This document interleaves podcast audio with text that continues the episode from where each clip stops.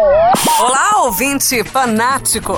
Bom, agora que você deu play, se liga nesse podcast produzido pela Jovem Pan Goiânia. Hello, stranger. Boa tarde a todos, ouvintes da Jovem Pan. Sejam bem-vindos a mais um Supercuts na Pan. Meu nome é Thiago Maia. E eu sou Larissa Paiva. Larissa, qual que é o filme de hoje? Hoje a gente vai falar de Maligno, a estreia do terror aí da semana. É o filme que está mais repercutindo aí as redes sociais na última semana, que chegou em Goiânia, né? Porque eu tô com essa carinha de triste, porque a gente tava esperando assistir o novo filme do Clint Eastwood aqui, mas não estreou ainda. A gente espera que semana que vem ele chegue, mas já fica já aproveitando o canal aqui nacional para reclamar. Um salve que pra galera do, do Rio e de São Paulo, que são felizardos poderem assistir o filme do Clint Eastwood, né? A gente não pode, infelizmente, mas tomara que semana que vem estreie, né, não, Larissa? Bom, o Maligno, o filme da nossa mesa de hoje, é um filme dirigido pelo James Wan. James Wan é um, é um diretor muito famoso no universo do terror, no mundo do terror, por ter criado ali os Jogos Mortais, a, a franquia super mega blockbuster da nossa infância, né? Eu lembro de ter visto Jogos Mortais na, na TV, na verdade, né? nem no cinema, tipo, passava muito nos telecines da vida, nos HBOs da vida, então eu assistia os jogos, eu, às vezes alugava também. Esse aí eu nunca assisti, você acredita? Acredito, né? acredito. É, é, mas a gente tem episódio aqui. Sobre é... Invocação do Mal, né? Eu acho, acho bom dizer, ele é o criador de Invocação do Mal, ele dirigiu os dois primeiros. É, o terceiro não foi ele que dirigiu, que foi o que nós tivemos um episódio. É, na verdade a gente é, teve o Invocaverso, né? Que a gente falou com sobre, Ramon. com o Ramon sobre todos os filmes da franquia, falou sobre esse universo que ele criou. É, o, James Wan ele surgiu com Invocação do Mal de verdade, assim, por mais que ele, ele tivesse muito sucesso com o Jogos Mortais. os Jogos Mortais, quando ele foi reconhecido mesmo como diretor, como autor, com o Invocação do Mal, até porque era uma época meio. A gente estava tendo muitos filmes de terror, a gente teve a, frequ... a a franquia toda dos Jogos Mortais, a gente tinha atividade paranormal, e aí o Invocação do Mal veio com tudo aí, como um filme clássico diferente, e chamou muita atenção na época, que eu acho que foi o que consagrou ele de fato. E aí ele foi entrando em outros projetos, eu, eu acho que a Aqui ele foi utilizado em vários momentos, não nesse filme, esse filme a gente vai falar que teve a pegada diferente, mas em vários outros momentos ele foi utilizado mais pela fama mesmo, que ele tem muitos fãs. Quando a gente fez o episódio sobre o Invocaverso, é, a gente falou muito sobre isso, sobre como ele tem muitos fãs e os fãs o acompanham de, de qualquer forma. Mas aqui ele veio com um filme autoral, ele veio com um filme cinéfilo, então a gente está conhecendo de fato o James Wan agora. É, esse é supostamente o filme mais cinéfilo dele, porque ele fez sucesso com os Jogos Mortais lá nos anos 2000, fez sucesso com Invocação do Mal, que eu acho que até, eu dando, assim, dando um pequeno spoiler, eu até acho que Invocação do Mal é melhor que esse filme. É, e, e, algumas dessas coisas, mas esse é, um, é uma coisa mais pessoal, no sentido de que ele foi lá, pegou o dinheiro da, da, da Warner Brothers para fazer o Aquaman, ele dirigiu o Aquaman do nosso querido Jason Momoa, né? É, e é um, é, foi um grande sucesso de bilheteria e tal. Ele tem esse, pegou esse cachê aí e ao invés ele dirigir o terceiro Invocação do Mal, que seria em tese a decisão mais comercial, né? Ele foi migrou, pegou esse dinheiro, pegou esse cachê, chamou alguns atores desconhecidos, assim, gente que você conhecia alguém aqui? Eu... Não, não, eu acho até que é uma. É uma hum, estratégia é, dele, porque nos acho. outros filmes ele sempre trabalhou com atores é, consagrados e, famosos ali. Aqui ele pegou um pessoal que de fato não é conhecido, acho que é, é até é outra forma de homenagear esse cinema que ele tá estrelando aqui. Então, eu achei até válido isso, gostei bastante. Em filmes de terror, por incrível que pareça, eu gosto quando eu não conheço os personagens. Porque eu acho que o, o medo ele se constrói muito mais fácil para mim do que um ator que eu conheço muito, que ele tem a cara de outro personagem. Então, assim, eu acho que pro filme de terror isso funciona muito bem. É isso aí. E a gente. Vamos ler a sinopse? Falar isso do aí. filme? Vamos lá. Madison está paralisada por visões chocantes de assassinatos horríveis. e seu tormento piora quando ela descobre que esses verdadeiros pesadelos, sonhados à luz do dia, se tornam, de fato, realidades aterrorizantes. Então é isso, né? Eu acho que no começo do filme, logo de cara, a gente vê um desses assassinatos acontecer é, com um personagem caro, a nossa protagonista, que é interpretada aqui pela Annabella Wa Wa Wallace, Wallace, né? e é, é engraçado, tipo, um filme de terror cuja protagonista tem o nome de Annabelle, né? É, eu lembro. Já, já, tem essa, já tem essa questão, né? Quando a gente tava ali no comecinho do filme, estavam passando os créditos, eu tava até prestando atenção nisso e eu lembro de ver claramente o Annabelle ali. E, e eu acho que é, é um filme que... Ele é um filme divertido. Principalmente para os cinéfilos, assim, tem vários pontos divertidos. A gente vai falar sobre alguns dos pontos é, não, aqui, é, sim, mas ele, ele é bem divertido. Então isso é mais uma das coisas que a gente dá uma risadinha por dentro ali.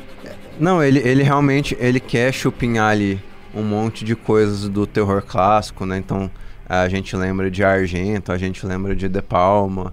Tem tipo uma cena que é, a pessoa mora numa casa ali de dois andares, né? E ele põe a câmera para pegar, assim, bem ortogonal mesmo, assim, para pegar o topo da casa. Não tem como não lembrar De Palma, né? E tem muitas coisas que são referências que cinéfilos vão pegar, tipo de, de, de Argento, de Cronenberg, de, é, né, de Mário Bava. Tem muito também dos filmes asiáticos de terror, por exemplo, aquele Espíritos Achei muito parecido, assim, em alguns pontos. É, é um filme que toda hora você pesca uma sacadinha. Inclusive, a gente não pode deixar de comentar sobre a trilha sonora do filme. Que também é, tem muito disso, assim. Eles tocam uma, um sample ali que parece com Where's My Mind. Do Pixies. Isso, que tá em Clube da Luta. Que vocês vão reconhecer lá. E aí, isso também traz um caráter de terror pop é, pro filme que, que fica divertido, assim. Tem várias coisas no filme que são engraçadas. Eu confesso que eu fiquei com muito medo. É, no começo, assim, eu tava com muito medo, porque eu tenho muito medo de filme de espírito, possessão, essas coisas. E.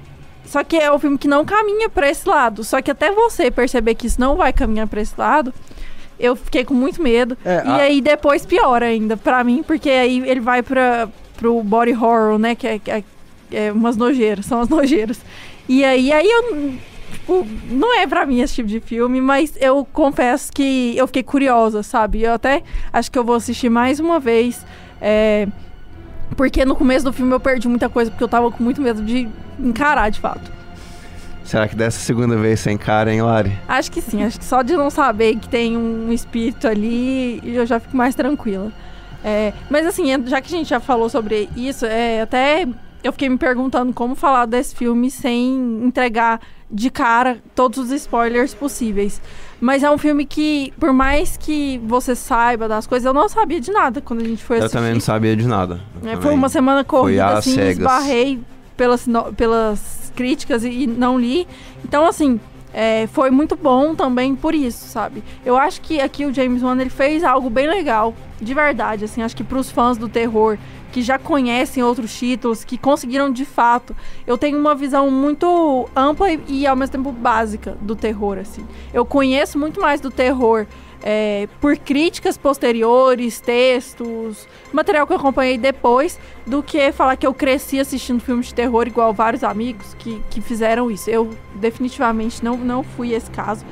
Então, para mim a descoberta foi mais acadêmica mesmo. Eu tinha as referências é, mais acadêmicas e eu conseguia reconhecer. Não pelo fato de, ah, vivi com isso e, e, de fato, muitos amigos nossos, bons críticos, se emocionaram com o filme, assim. É, tiveram um, um, excelente momento ali. Mas o Thiago se divertiu muito, então eu queria saber o que, que você achou de fato do filme, como foi a experiência para você. É, para mim, assim, o, o James Wan, ele tá ali num meio termo, eu, e isso que eu tô falando não é nada de, é, de assim, super pessoal meu, muita gente falou isso, e eu concordo, assim, que o James Wan, ele tá ali num meio termo entre diretores que são, é, que fazem pastiche mesmo, que fazem, que pegam essas coisas e vão colando ali como coxo de retalhos e tal, é, tipo, um, alguém que copia por falta de ideias, vamos colocar assim, no sentido derrogatório. E alguém como o De Palma, é, que copiou, entre aspas, Hitchcock, só que na cópia que De Palma fazia com, de Hitchcock, ele atingia um nível artístico muito elevado. Então, assim, é... então para mim o James Wan tá nesse meio termo, né? Ou, ou, por exemplo, assim, a uma pessoa mais contemporânea, Tarantino, né? Que copia muitas coisas de um cinema mais, mais clássico, mas que também, como ele entende muito bem essas referências, ele entende muito bem esses instintos cinematográficos, né? Ele, ele copia e, e ele copia fazendo algo autoral, né? Então, para mim, Tarantino é um autor, para mim, De Palma é um autor. Eu não sei se eu chamaria James Wan de um autor com A maiúsculo, né? Mas eu, eu acho que ele tá ali, ele, ele é claramente um diretor talentoso, para não ser meramente é, pasticheiro, assim, de, de, tipo mescleiro e, e, sei lá, um achei do cinema. Mas, mas eu também acho que ele não, pelo menos com esse filme assim, é, de novo, né? Eu posso rever e mudar de ideia, gostar um pouquinho mais do filme, mas eu também não acho que é uma obra-prima nem nada e tal. Eu acabei assim, eu, eu achei a trama genuinamente bizarra, no bom sentido. Eu acho que filmes de terror que são genu genuinamente bizarros me atraem. É, então tem uma série de plot twists ao longo da narrativa que eu vou eu, que me atraíram, que me agradaram. É, tem uma cena final ali que eu não vou dar spoiler assim, mas é uma cena muito impactante, assim, é um impacto visual muito forte, né? Que eu acho que foi bem filmado, foi, foi bem feito, assim, tipo, é, se, se a última, se, se a forma como ele é, escolhe encerrar a narrativa ali, de entregar o desfecho da história, que também não quero dar spoiler, né? Pra mim não foi satisfatório, eu achei que foi meio barato, né? Tipo, a cena de, de luta lá, a cena de, de, de luta mesmo, né? A, o clima, a cena climática que antecedeu essa, eu achei que foi agradável, eu achei que me agradou. E é um filme que o, o James Wan é muito bom nessas coisas visuais, assim, de tipo cenas que chocam, é, cenas, é, de novo, assim, cenas de, de, de personagens é, fazendo coisas mirabolantes e tal. Então, é, se, eu, se eu não acho que ele é um autor é, com A maiúsculo, eu acho que ele é um autor que se, se, se faz trabalhar muito bem no gênero, assim, ele entende o que, que faz chocar, o, ele entende o que, o que, o que precisa para um filme de terror andar de uma maneira bem, bem básica, mas muito boa. Então, então tipo, eu, eu gostei do filme, eu não teria muito, muitas reclamações assim. É, ao mesmo tempo é um filme que abre portas para uma sequência. A gente, a gente sabe que ele faz isso. Ele gosta de fazer isso. E ele tem uma fanbase que apoia muito esse tipo de coisa. E o filme ele termina exatamente como um segundo filme começaria. Então eu acho que é, eu acho que ele perde o A maiúsculo de autor nesse, nesse momento. Que eu acho que é a hora que a gente perde um, é, perde um pouco a, a, esperança ali que seria o grande filme da carreira dele e tudo mais. Às, às vezes vai ser, mas é, a gente sabe que ele vai continuar com o, o Maligno, né? Vai ter o Maligno 2, 3 e, e afim aí. Então, o que não necessariamente é ruim, mas é, te deixa ali no final um pouco desapontado com o que foi construído até então. Pelo menos para mim, tem um pouco disso. É, a minha experiência com o terror é muito diferente das dos fãs de terror. Então é difícil eu falar por uma perspectiva, nossa, esse filme é bom, é ótimo e tal. Porque realmente a minha experiência fica muito prejudicada pelas minhas sensações. Assim, eu saí do, do cinema muito zonza, muito enjoada. Eu não queria olhar para a tela. Então, assim, é, essas sensações elas prejudicam muito a minha experiência. Então, é muito difícil eu falar por essa perspectiva de crítica mesmo, porque dificulta demais, assim. É, eu não assisti o filme todo. A maior parte do filme, nessas cenas, eu estava olhando pro lado, eu estava assistindo as reações do Thiago. Porque eu não ia assistir gente explodindo e coisas do gênero. Então, é, eu acho que isso muda muito, só que nos momentos que leves ali que eu consegui assistir, leves entre aspas, assim, mas que deu para eu assistir, é, a experiência é muito boa por causa das referências. Tem uma cena que claramente ele trabalha as cores muito bem, assim, as cores vívidas e fortes, que me lembrou muito Suspiria, do Argento, que é um filme que eu gosto, é um tipo de terror que eu gosto. É, ao mesmo tempo, ali eu gostei bastante da relação dela com a irmã e a irmã ser tipo um todo mundo em pânico ali. A irmã ser a loira que tá em todo filme, meio boba, que precisa de um personagem pra, pra salvá-la ali, só que ao mesmo tempo aqui já é um filme mais moderninho, então ela que resolve muita coisa do filme ali sozinha. Aquela cena que. É, gente, é total spoiler esse filme, não tem como aquela cena que ela tá indo pra clínica para pegar as fitas. É, no penhasco ali, e tem aquele castelo, lembra? A gente teve uma reação na hora, a gente falou, uou, que isso. E assim, é, é muito isso. Ele pega todas as referências, por incrível que pareça, ele bate tudo isso e fica bom. Eu acho que isso ele, ele conseguiu fazer ficar bom. Ficou um filme divertido. Pode ser que não é um filme que a gente leve super a sério é, pelo espírito clássico do cinema de horror, nananã. E quando você fica. É, por exemplo, o universo que ele cria de Invocação do Mal é um filme que dá medo pela premissa ali já, assim. E é um filme escuro, é um filme de terror muito clássico que, que dá muito medo. E eu acho que ele é, um, é o meu favorito porque é um filme bonito, assim, é um filme contemplativo, Concordo. ele trabalha com a temática da morte, do luto, é, dessas pessoas que, que têm essa sensibilidade dos espíritos ali e tal. Então ele trabalha tudo isso de uma forma em penumbra, assim, você contempla aquilo como arte. E nesse outro filme é um filme pop, é um filme divertido. Óbvio que depois que, que passa ali, o, quando você entende o que está acontecendo na história, você vai levando cada vez mais para esse lado pop do filme, que é a hora que ele até começa a inserir a música, Where's My Mind. Então, assim, eu acho que ele consegue lidar muito bem com isso, ele consegue evoluir a trama muito bem. As referências estão lá, ele não esconde de ninguém que ele quer de fato pegar homenagear o cinema de horror. Então ele não esconde isso de ninguém. É bem claro, até para quem não é, é, expert no terror ali, consegue perceber essas referências. É, e ele vai seguindo, o filme ele vai acelerando e vai ficando cada vez mais é, esse terror meio comédia ali. Então eu acho que isso ele consegue evoluir bem. É, assim, vocês não vão me ver dando uma nota maravilhosa e nada do gênero, porque realmente não é minha pegada ali. Mas eu consigo eu valorizar. Gosto que você tá sendo sincera. É, não, assim, não, não tem porquê. Eu resolvi que eu vou parar de, de assistir filmes de terror. Realmente, não vai dar mais. Mas, assim, eu acho que essa. Essa forma dele contar essa história, porque ele tá contando pra gente a história dele com o cinema de terror também. Ele fez uma história para contar é, como ele gosta daquilo ali, por que, que aquilo faz sentido para ele. É, quem faz filme de terror é porque realmente gosta de, de, do gênero. E, e a gente vira e mexe, até vai ter um episódio no Supercuts ainda falando sobre o terror de verdade. Porque o terror, assim como a comédia, são dois gêneros muito complexos e muito é, difíceis é, de trabalhar. É, eu reparo que você, assim, tipo, você tem dificuldade com um terror mais gráfico e tal mas que você gosta dos terrores clássicos. Tipo, quando a gente foi ver é, Enigma de Outro Mundo, você gostou. Quando a gente foi ver Psicose, você gostou, uhum. né? É, tal, eu acho que talvez você gostar, gostasse de Bebê de Rosemary. Eu tenho problema com entidades. É o que eu tenho problema Não, mas eu, eu acho que você...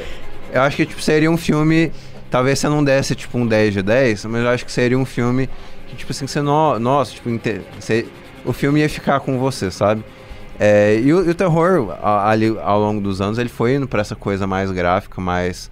Uh, tem, tem do body horror, tem. O susto o também susto e tal, né? Tipo, esse é um filme que não tem muito do, do famoso jump scare também. Ah, como assim?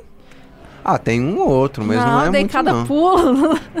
Ah, não, mas. Não, assim, é, é diferente. outro, é assim, bem é diferente, diferente de um né? filme como Atividade Paranormal que se sustenta exato, no susto. Exato, é isso Esse que eu queria filme dizer, ele não entendeu? se sustenta no susto, ele, ele se sustenta no absurdo, assim, no bizarro mesmo. Eu acho que ele vai. Ah, com certeza, com certeza. No final do filme você sai, eu saí verde, de verdade, assim. O que aconteceu aqui? Então, É. eu acho que, que tem muito disso, assim, na experiência. E, como eu tava dizendo, que comédia e terror são gêneros muito difíceis de se trabalhar isoladamente.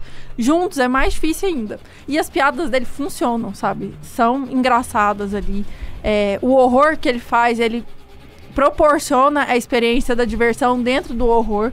Óbvio, pra quem não tem tanta sensibilidade assim com sangue, etc., consegue se divertir mais ainda.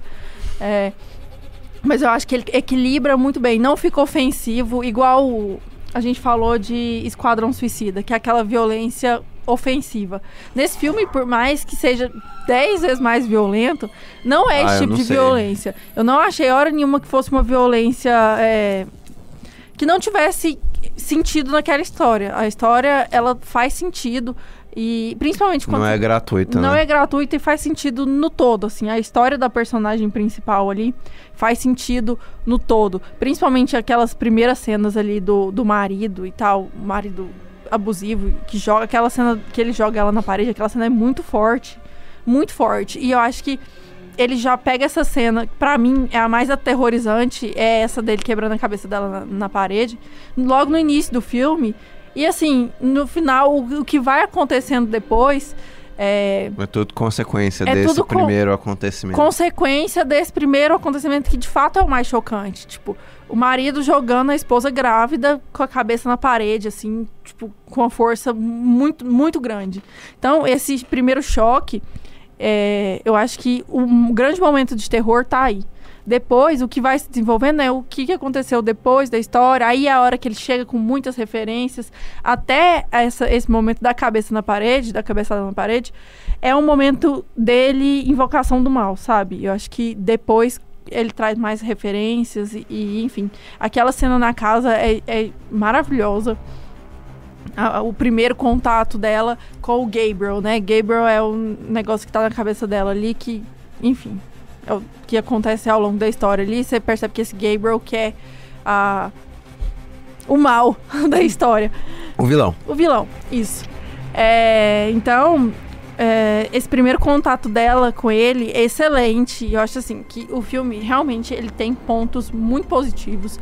É, eu entendo todas as críticas que estão é, contentes com o filme, todas as críticas de pessoas que gostam muito do gênero e que ficaram completamente envolvidas. Mas eu também entendo as pessoas que, assim como eu, não se envolvem com o tema, saem passando mal. E assim, eu só tô passando pano aqui porque eu vi, eu tava do lado do Thiago e eu vi o quanto as reações dele é, foram genuínas, assim, ao que tava acontecendo. De verdade, assim. E as outras pessoas na sala de cinema também, sabe? É, o tipo de filme que quem tá lá é porque realmente quer tá lá. Ou tá acompanhando alguém que quer tá lá. Mas assim, é, essa experiência do terror ela é muito genuína. E, e eu realmente passei pano porque eu te vi envolvido com a história. Todas as vezes que eu não tava olhando pra tela, eu tava te olhando. E você tava, de fato, ali É, não, naquele eu, universo. eu, eu, assim, eu acho que o filme, ele tem dessa questão do- dos choques e tal, como a maioria dos filmes do James Wan tem. É, mas eu acho que ele faz o choque ser, assim, não vir barato, sabe? Ele, ele entrega coisas boas a partir desse choque, né? E é muito... O que eu gostei, assim, ele pega uma atriz, que é essa tal de Annabelle Wallace, que interpreta a Madison. E assim, é uma atriz que não tem muito muito sal, assim, e ele vai, ele coloca ela pra, pra fazer uns movimentos corporais, assim, é, muito, muito diferentes, né? Tipo, ele, ele extrai muita coisa desses, desses atores que aparentemente não são lá grande coisa, tá? Inclusive, alguns são meio que ativamente sem graças ali ao longo do filme, mas que- isso faz parte da trama, isso faz parte do, do, do conjunto que ele tá ali colocando. E beleza, tá, não- tá que eu não vou dar uma nota de obra-prima nem nada não, tá que eu, tem outros filmes que eu, eu go- gosto mais que esse, é, um pouco porque eu achei que o final foi um pouquinho barato e tal, mas eu, também não enxerguei nesse, tipo, uma coisa mais autoral ainda, mas eu gostei do filme, eu achei que, que essa, é- a história era bizarra, assim, a história era, tipo, a história chamava atenção, os acontecimentos da história me chamaram muito atenção, tem algo ali de, de ciência e ética e, e tal que também me interessou, e é isso, assim, eu acho que a gente pode dar as nossas notas. Minha nota foi 6. Eu dei 7,5. Aí, tá numa média É. até que, que boa para as últimas estreias. Eu acho que é um filme. Eu realmente tô curiosa pra assistir de novo. É, obviamente que eu não vou assistir Não sei se tudo. você vai assistir de novo não, mas ok. Eu não vou assistir. Tem, tem que ser bem sério com os tudo. ouvintes. Não, eu realmente quero assistir aquela primeira parte do, do filme É, porque a primeira parte eu realmente não consegui aproveitar porque eu tava com muito medo de ser um demônio. Mas depois que eu vi que não era, eu acho que talvez eu teria aproveitado melhor a experiência. Mas isso é coisa minha, não, não façam esse tipo de loucura, isso é coisa minha. É, vamos para nossas indicações? Bora, bora.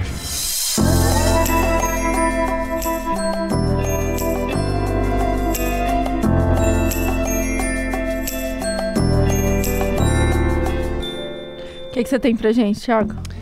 Lara, é o seguinte, hoje eu vou indicar algumas coisas que estão lá na Netflix. Minha primeira indicação é uma indicação que eu, eu às vezes eu indico aqui com um asterisco, porque são coisas que eu sei que eu vou assistir, mas eu não sei se eu vou gostar, né? Mas que para mim são, são relevantes, que é o documentário do Schumacher da Netflix. É, fizeram um documentário. Por que, que eu falo que me chama a atenção? Né? Eu acho que é, para quem gosta de, do esporte mesmo, da Fórmula 1, é, eu acho que tem uma, uma curiosidade meio inata nossa do que, que de como ele tá após o acidente e tal. E, e esse é um documentário com a participação da família. Então, vamos ter, não sei se vamos ter uma visão dele do acidente, como que ele tá e tal, mas assim, é, é no mínimo assim uma forma da gente celebrar o que foi a carreira dele. Eu ainda eu ainda acho que é o melhor piloto aí da história. E muita gente tem outros assim, mas eu ainda acho que é ele. E é um, é um personagem que eu tenho relação assim, eu vi na infância muito dele. É, foi o, o, o, grande personagem da Fórmula 1 da nossa infância, foi ele. Ah, com assim. certeza, com certeza. Eu, eu cresci vendo ele mesmo, sim. E, e eu, eu, senti a saída dele, né? Porque, tipo, é, num primeiro momento ele era o cara que ganhava tudo, num segundo momento ele não estava mais lá, o esporte ac acontece sem ele, né? Então, assim, é, é muito eu, eu tenho muito dessa memória do, do, que aconteceu e tal. Então, não sei se o documentário vai ser bom. Pode ser que eu, semana que vem, eu esteja aqui, gente, indiquei o documentário, mas não assistam que é ruim. Assim como o documentário do Fândio, muito ruim. Não assistam. Enfim.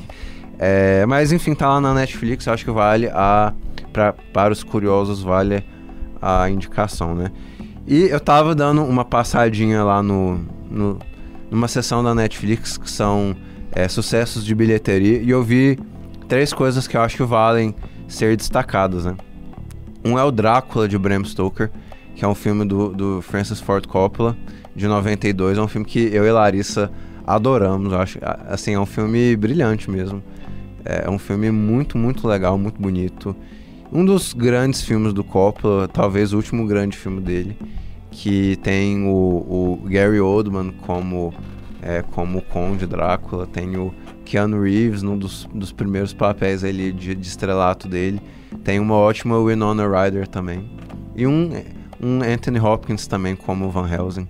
Enfim, é um filme muito legal que quem não, quem não assistiu, confira lá, que é um filme, é um desses filmes que vale aproveitar que tá na Netflix, porque, sei lá, ele entra e sai dos streamings, assim. É, a trilogia Matrix tá toda na Netflix. Então vale. Eu acho que eu já indiquei Matrix aqui na mesa. Porque tem muita gente da nossa geração que às vezes perdeu ali o, o timing do Matrix. Uhum. Na infância nunca, nunca assistiu. E vai ter um quarto filme Matrix, que vai ser lançado nos cinemas ainda esse ano. É, o trailer deu muito de, dessa animação pra gente, né? Eu, pessoalmente, eu gosto muito das sequências. Tem gente que acha que o primeiro filme é uma obra-prima e os outros são meio qualquer coisa. Eu gosto muito do segundo e terceiro filme.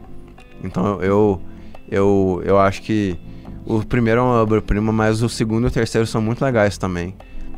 Então, uma opinião minha pessoal é O Exterminador do Futuro 2, que é um dos grandes filmes aí de ação dos anos 90. Tá também na Netflix, então eu acho que tem muita coisa para vocês fuçarem por lá. E é isso, essas são minhas indicações. Então vamos lá. É, a gente ficou algumas semanas sem aparecer por aqui, estávamos de férias. Então eu vou dar uma recapitulada no que aconteceu no Supercuts nesses últimos dias. A gente publicou um episódio sobre Homem-Aranha. A gente fala sobre toda a trilogia do Sam Raimi lá no Supercuts. Então, eu deixo indicação para vocês que eu sei que é um filme que ele é unanimidade, ele é todo mundo gosta, todo mundo gosta da trilogia, alguns menos do terceiro filme, mas a gente defende bem o terceiro filme no podcast. Vão Com lá certeza. ouvir. É, também teve episódio de Amor à Flor da Pele, o favorito é, de nós dois aqui, do Wong Kar Wai, que tá lá no MUBI, o filme para vocês assistirem. Já é um pouco mais cult aqui, mas ainda assim é um filme excelente, um dos meus favoritos do ano 2000, se não o favorito. Então, fica de indicação para vocês também. É, inclusive, amanhã a gente vai estar tá lá no Clube do Leão falando sobre o filme. Então tem podcast lá. Se você for participar do Clube do Leão, vai lá hoje, dá uma escutadinha para ser já uma esquenta. É, semana que vem a gente vai lançar um episódio sobre Era uma vez no Oeste, filme do Sérgio Leone. O episódio ficou excelente, assim, é, tem episódios que vão para a categoria de favoritos muito fácil e esse é um deles. Então, terça-feira tá no ar para vocês. Se vocês tem gente que gosta de assistir o filme antes de ouvir o episódio, então Eu acho que eu eu, eu costumo assistir antes de ouvir o episódio, mas enfim, quem quem quiser fazer, o filme tá lá no Telecine, eu acho que vale. A revisão já meio que valeria de todo jeito, entendeu? Porque é um Sim. É um dos grandes filmes da história do cinema. Não só esse, tem vários filmes do, do Leone lá no Sim. Telecine. Então, como a gente fala um pouco sobre todo esse universo dele, é, acho que vale a pena assistir, aproveitar o fim de semana para fazer uma maratona aí. Além disso, é, o Thiago falou do Drácula, eu queria é, falar para vocês complementar que é um tipo de horror que eu gosto, que é o horror meio gótico ali, que a gente vê muito no Guilherme Del Toro. E no Tim Burton também, por que não, né? Então, assim, fica a dica para vocês. É um filme maravilhoso.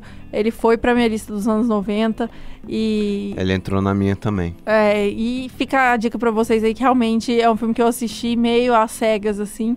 E achei incrível. E sempre que eu posso, eu dou uma revisitada de alguma forma. E eu queria deixar de indicação também, minha última indicação, porque o Thiago tá assistindo Avatar. E, e aí eu vou aproveitar, porque agora vai que ele vira é, do mundo do anime, né? Eu vou aproveitar para indicar para vocês já One Piece, que é um, um, o meu favorito, a minha série favorita. E eu gostaria muito de trazer algum dia é, esses animes pro Super Cans. E agora que o Thiago tá assistindo, eu já vou deixar de dica pra é, vocês. Eu tô revendo o Avatar, eu assisti na infância, tô revendo. Eu gosto muito. É uma experiência ótima, assim, principalmente várias pessoas perguntam sobre tempo, conciliar a experiência cinematográfica com o tempo, né, na nossa rotina corrida. E o anime é ótimo para isso, porque Curtinho, as séries são facinho, curtas, fáceis. Passa rapidão. Então, fica de dica para vocês. Na Netflix tem muita coisa legal. E, e também anime é fácil de encontrar aí nas redes e, e na locadora verde. É, é isso, é né? É isso aí, pessoal. A gente agradece a todos que nos ouviram até aqui. É, nós somos Supercuts Pod em todas as redes. Lembrem de seguir a jovem, arroba Jovem Pan Goiânia também. É, Thiago R. Maia sou, é meu nick nas redes. A Larissa Lares BVP, sempre arroba Lares BVP, arroba Thiago R. Maia. Semana que vem estamos de volta para mais um episódio. E é isso. Até a próxima. É isso, pessoal. Até a próxima. The Force will be with you. E aí, curtiu? Fique ligado nos canais de comunicação da Jovem Pan Goiânia para receber mais conteúdos como esse. Câmbio, desligo.